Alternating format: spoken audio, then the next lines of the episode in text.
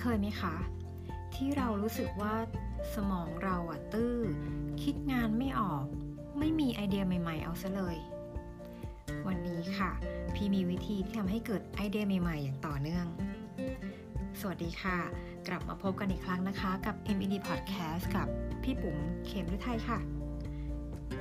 ที่เกริ่นไปตอนต้นนะคะ กว่าที่เราจะได้ไอเดียเจ๋งๆเนี่ยสักอย่างสิ่งแรกที่ต้องทำก็คือ การระดมไอเดียจริงไหมคะ ซึ่งการระดมไอเดียเนี่ยก็คือต้องให้มากที่สุดก่อนคำถามคือเราจะทำยังไงอะถึงจะมีไอเดียผุดขึ้น จนสามารถนำมาเชื่อมต่อกัน แล้วก็ทำให้เกิดเป็นรูปเป็นร่างได้ แน่นอนค่ะว่าในยุคต่อจากนี้ไปเนาะเราคงต้องใช้ไอเดียใหม่ ๆ มากขึ้น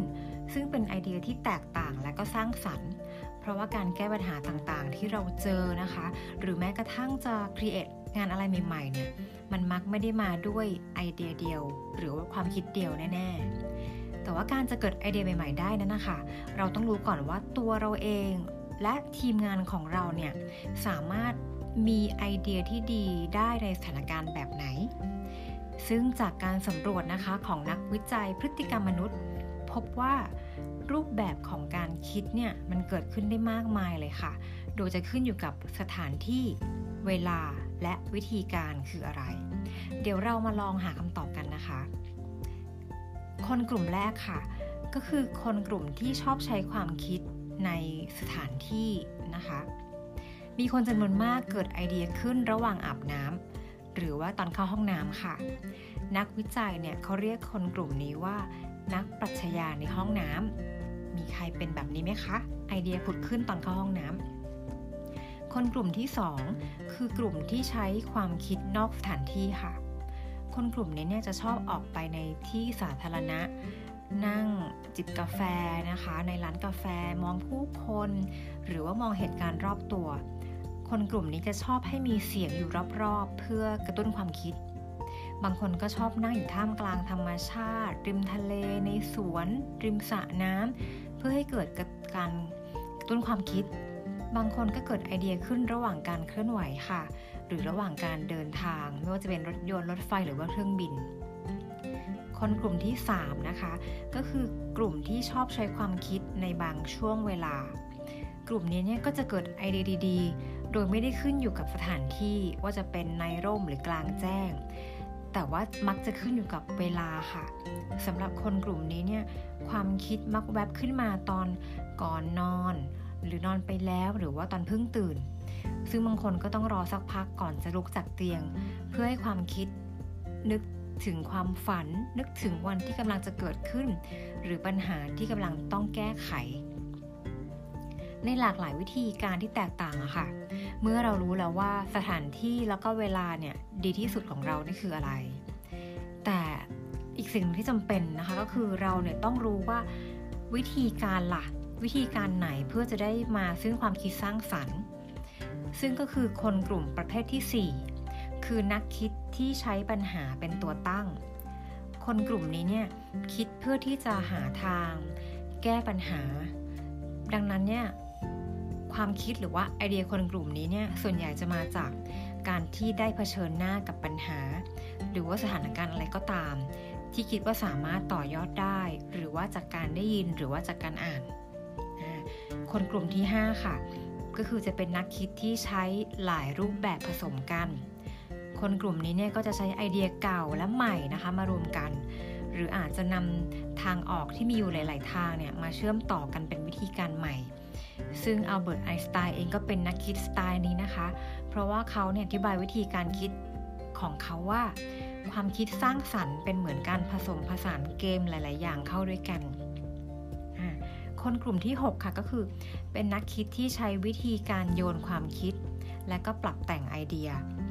คนกลุ่มนี้ค่ะจะใช้วิธีการกลั่นไอเดียความคิดสร้างสรรค์ จากสิ่งที่พวกเขาอ่านหรือว่าได้ยิน แล้วเกิดความสนใจ พอสนใจแล้วเนี่ยเขาก็จะคิดแล้วก็นำไปเชื่อมโยงกับไอเดียอื่น ๆนะคะ แล้วก็กลั่นกรองออกมาเป็นหนทางแก้ปัญหา แล้วก็ได้ไอเดียใหม่จาก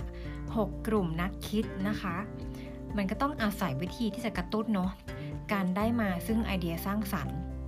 ซึ่งวันนี้เนี่ยก็จะนำมาแนะนำนะคะ 2 เทคนิค ซึ่งถูกใช้กันบ่อยๆแล้วก็ได้ผล เทคนิคแรกเลยค่ะ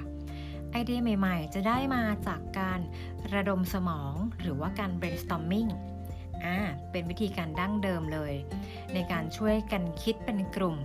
โดยตั้งเงื่อนไขว่า เราจะไม่วัดคุณภาพของไอเดียในทันที เพื่อหลีกเลี่ยงการคัดไอเดียทิ้งเร็วเกินไป ซึ่งใครนึกอะไรได้นะคะ ก็เอามากองไว้บนโต๊ะ แบบที่เราทำกันนี่แหละคราวที่แล้วที่แปะกระดานจริงไหมคะ แล้วก็ค่อยมาคิดว่าอันไหนน่าจะดี อันไหนไม่ไม่ดี บางอันเนี่ยอาจจะเอาใส่แฟ้มไว้ก่อน เพื่อเอามาใช้ทีหลังก็ได้ เทคนิคการระดมสมองก็คือ เน้นจำนวนไว้ก่อน เน้นจำนวนไอเดียให้เยอะที่สุด นะคะ แล้วก็นี่เป็นขั้นตอนแรกทำให้เกิดตัวเลือกมากพอ แล้วก็ไม่ให้มีการคัดกรองเร็วเกินไป สุดท้ายเนี่ยค่อยมาดูกันว่า เหลือไอเดียไหนบ้างที่มีความหมายสามารถแปลผลได้แล้วก็ตรงประเด็น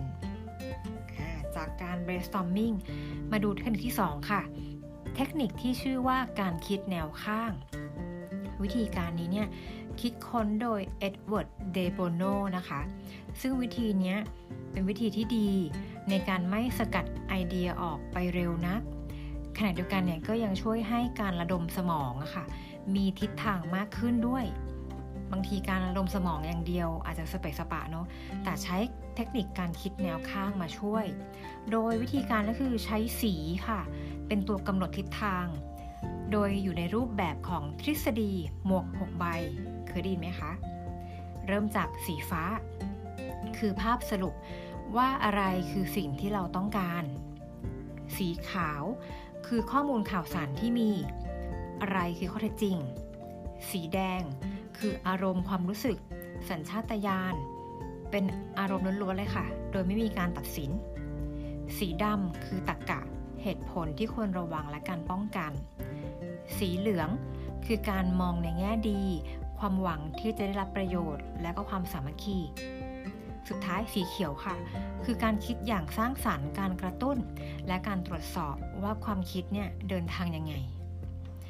ในการประชุมแล้วก็อันการอภิปรายเป็นกลุ่มนะคะ การคิดแนวข้างเนี่ยจะบังคับให้ทุกคนคิดไปในทิศทางเดียวกัน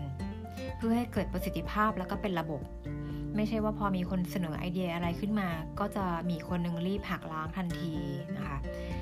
การคิดแนวข้างเนี่ยจึงถูกใช้อย่างกว้างขวางเลยค่ะ พื่อเป็นเครื่องมือในการกำหนดทิศทางความคิด เช่นนะคะ การประชุมเนี่ยอาจจะเริ่มต้นด้วยการให้ทุกคนเนี่ยสวมหมวกสีฟ้าก่อน เพื่อปรึกษากันว่า การประชุมเนี้ยจะมีรูปแบบมีเป้าหมาย แล้วก็วัตถุประสงค์ยังไง แล้วปลายทางของผลลัพธ์เนี่ยเราต้องการอะไร จากนั้นเนี่ยค่อยเปลี่ยนเป็นใส่หมวกสีแดงค่ะ เพื่อรวบรวมความคิดเห็น แล้วก็ปฏิกิริยาตอบสนองต่อปัญหา ในขั้นตอนนี้เราอาจจะใช้การพิจารณาด้วยว่าใครจะเป็นผู้ได้รับผลกระทบจากปัญหาและก็การแก้ไข เสร็จแล้วก็ค่อยย้ายไปใส่หมวกสีเขียวค่ะ เพื่อผลิตไอเดียแล้วก็หนทางการแก้ไขปัญหาที่เป็นไปได้ สุดท้ายเนี่ยการถกเถียงอาจจะสลับกันไปมานะคะ ระหว่างหมวกสีขาว ในการพูดถึงข้อมูล และหมวกสีดำที่เป็นตรรกกะ ในการวิพากษ์วิจารณ์ถึงความเป็นไปได้ของการแก้ปัญหานั้นๆค่ะ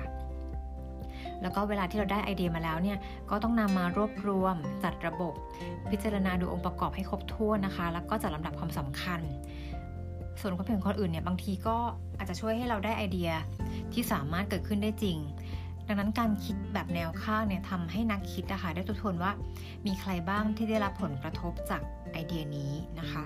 สิ่งสำคัญคือในฐานะนักคิดอะคะ่ะ เราจะต้องจินตนาการด้วยว่าไอเดียเนี้ยมันมีผลกับ คนอื่นยังไงบ้างนะคะ เพื่อเตรียมคำตอบไว้สำหรับคำถามที่อาจเกิดขึ้นได้ในอนาคตนะคะเอาล่ะสำหรับงานของพวกเรานะคะ ก็เป็นงานที่ต้องใช้ความคิดเนาะแล้วก็ใช้ไอเดียสร้างสรรค์ตลอดเวลา ซึ่งที่ผ่านมาเนี่ยพวกเราก็ทำได้ดีนะคะแล้วก็ถ้าเราลองนำเทคนิคนี้ค่ะ มาปรับใช้เวลาเราประชุมกันเนาะพี่เชื่อมั่นว่าเราจะต้องได้ไอเดียนะคะ ที่บันเจิดหลากหลาย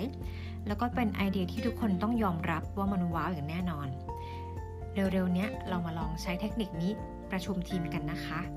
แล้วพบกันใหม่ในตอนหน้าค่ะ สวัสดีค่ะ